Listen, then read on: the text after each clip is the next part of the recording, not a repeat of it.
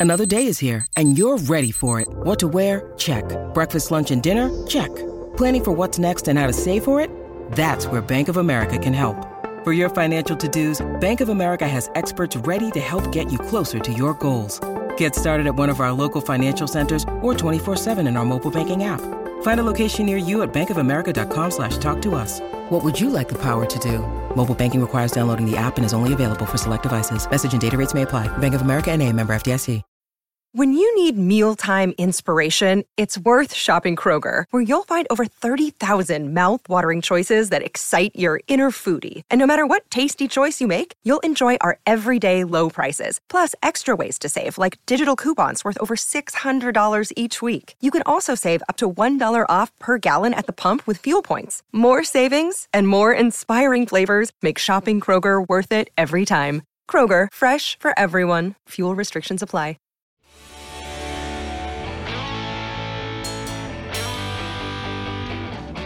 Welcome, everybody. This is Gobbler Country's Talking Turkey, and it's the Blitz time. I'm here with Jay Johnson because Brian had some serious technical issues over the weekend, so we're playing catch up a little bit. Jay, how you doing today? Hanging in there, John. You know, it's always tough after a loss, but unsurprising. But the Jaguars completely dominated the Chargers, so there's that. Oh, okay, well, you know, the Browns beat the Steelers, so I'm was bummed out and so is Pittsburgh Dad. So his last video was awesome. yeah, if you need to pick funny. me up, go uh, check out Pittsburgh Dad on YouTube. Yeah, if you're going to have a realistic view of your own favorite team, right? Which we sort of have to kind of look at right now as now we're what Blacksburg Dad and yeah. brother-in-law. I don't know because yeah. because it's not fun, is it? Yeah. You know, we probably could come up with something like that and just do, do like five minute videos of ranting. I don't know, but I was ranting on the sideline and I was ranting to Antonio Freeman of all people. And he was ranting right back because he was like, What did he do that for? Why did he miss that open guy? There was an open pass. You can't run up the middle. Don't run up the middle.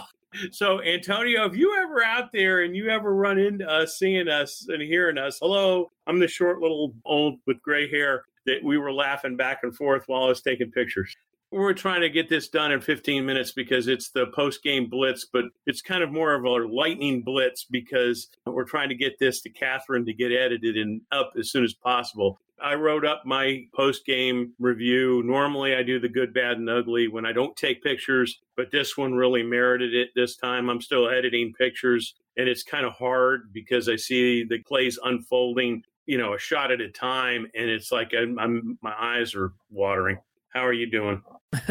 I'm disappointed, like I said, but this wasn't surprising to me. I, I expected this to be a loss before, you know, two months ago when I was writing the previews. I expected that West Virginia was going to be too much for Virginia Tech to handle. So I'm disappointed, but I'm not surprised.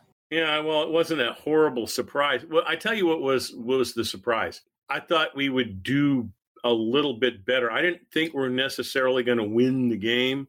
I mean, I was hoping, but I thought that the offense was going to get up off the floor a little bit.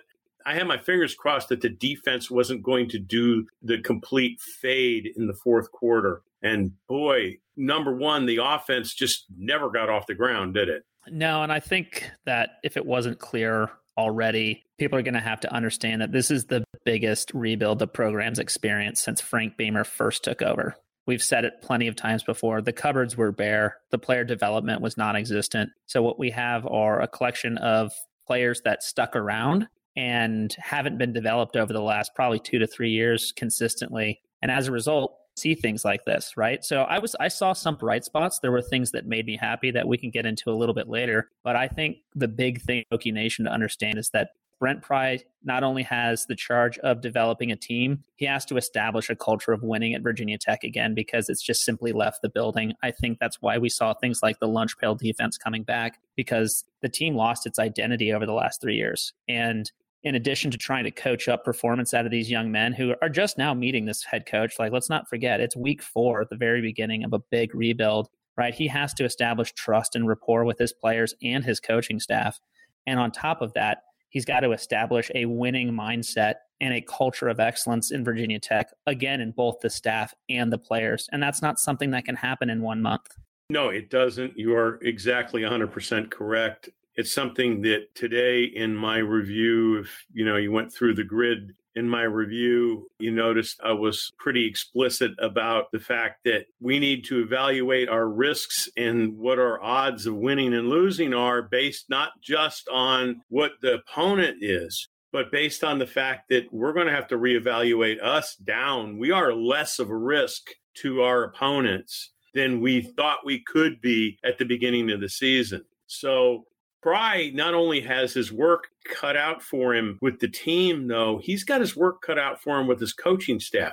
All these guys are his friends from various jobs that he's kind of collected over the years. But, you know, I was making this observation, and it's a, a really important one in the grander scheme of things. If you don't do the small things well, if you don't snap out of the locker room, down the tunnel, onto the field, do your warm up in a nice, sharp manner with everything organized and get everything going and get the guys pumped up, maybe do some, you know, some line exercises together to, you know, some whistle pulses or it's like haphazard, scatter, disorganized. This group over here, this group over there. Nobody's really doing anything You'll see Joe Rudolph with JC Price every once in a while facing off, but you don't see a nice, tight, organized pattern. Okay, for those people that I don't care whether you like Jordan Peterson or not, one of the best things he ever wrote in his books, in his psychology books, was if you're trying to straighten your life around, the first thing you do when you get up in the morning is make your bed. And the point of that is I think he stole that from Admiral McRaven. Yeah, I think I, am pretty sure he probably did. Percent. And Admiral McRaven is the one who said that. I would not doubt it because, and also having been in the Corps of Cadets and grown up in the Army, that was the rule. You know, you did the small things. I mean, that was what I was taught. You did the small things correctly. You got up and took care of all the small things. And what happened was it got you in that habit and this team is no longer in that habit. There's no discipline there. There's no cohesiveness when things get tough. That instead of getting together and going, okay, everybody cool out, let's get smart about this, refocus and re go at it again the right way, they're losing it. And we're seeing examples of that with the with the zebra pee all over the field, right? And I, I think this goes back to what I was saying about establishing a culture, right? They're not disciplined right now and they're young like these are some a lot of our players are very young and a lot of our players swinging above their talent level. I've said it before, you've said it before. We yeah. have group of 5 talent having to deal with power 5 competition. And some of the positives that I saw where we do see that power 5 talent show itself. I think one of the biggest places we saw it was in the receiving corps. They were getting open. They were getting behind the defensive backs. We regularly saw Lofton and Blue and Moss and the running backs getting open Unfortunately, Wells just couldn't deliver the ball. There was two wide open touchdowns deep down the field that if you're playing at a power 5 level, that's 14 points and we walked away with zero. And that's just stuff that we're going to have to contend with right now while this team is growing. I mean, we've got Wells for now, but he's not going to be the starter forever. And I think when people are asking questions about why is he playing, you know, why don't we bench him? I think there's a couple things to think about.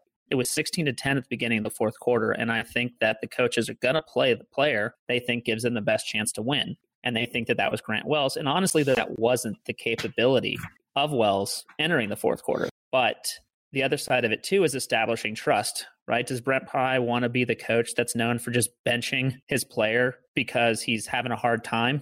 I don't think that's something he's going to want to do. It's just be like, I had a bad game. Even though he's shown improvement over the last two games, and wasn't horrific in this game, right? He he missed some not just those big potential touchdowns. He wasn't demonstrating touch. He missed a lot of easy passes. But well, there's some reads what are we that he do, was missing. Him? Yeah, well, there were some reads that critical reads that he was missing. There were a couple of third and longs where he could have gotten the first down where he threw the ball too deep to a receiver that might have been slightly open, but he was really covered. So he's trying for the home run ball versus going for the first down and moving the sticks. And, and, and that's what we talked about last week. Yeah. We said, man, if he starts gunslinging, we could get in trouble. Yep. And we were lucky that he didn't get picked off on a couple of those overthrows. Oh, yeah. So somebody has to tamp that back down. That's a Glenn issue. That's a coach Glenn issue. And he's going to have to get that under control. He's got to get Grant Wells reading from the line of scrimmage downfield, not downfield to the line of scrimmage. He's got yeah. he's reading in reverse and it's not working out very well. He's got to go back to his up progression where he's reading the nearest good receiver and then going to the next good receiver a little bit farther down the field. And that goes to bending those routes up toward the goal line, not back toward the line of scrimmage. Because if you're bending those routes up, then you have a greater possibility of. Hey, I saw this before. I saw this in the game yesterday. I was watching, you know, on Saturday. I was watching the Saturday, some of the Saturday football games. There were so many times when the receiver needed to get past the sticks, a yard or two past the sticks, where the receiver was not getting past the sticks. He was not running his route past the sticks. So this isn't just our receivers. This is everybody's receivers. I mean, I watched the UVA Syracuse game and I had to, wow, you know, I don't care if Syracuse has got so many wins, you know, four wins under their belt they stink. And guess what? UVA stinks too. There's just a lot of stink in the league right now, other than at the very, very top. And most of the peloton is kind of sort of struggling in the first third of this season that is not really necessarily indicative of how the season's going to end up. I don't. Yeah, it has been kind of a weird season. I don't want to get too sidetracked with no, all the other it, teams, but outside of the top five, everybody seems susceptible to about that before we started recording how the Sun Belt has been getting paid to beat ranked Power for the first yeah. three weeks of the season. Yeah, they're grabbing a lot of money off of the quote unquote Power Five. You know how I feel about the joke of the Power Five when most teams in the Power Five are group of five teams, including us. To focus back down on like some other positives that I think came out of it, even though the defense had a lot of miscues, right? You can't have nine penalty guys first downs, which we did, keeping drives alive. They were very good at, even though they were having a hard time with those penalties, holding them to four field goals instead of four touchdowns was a just give up when things went bad. So I thought that was a positive.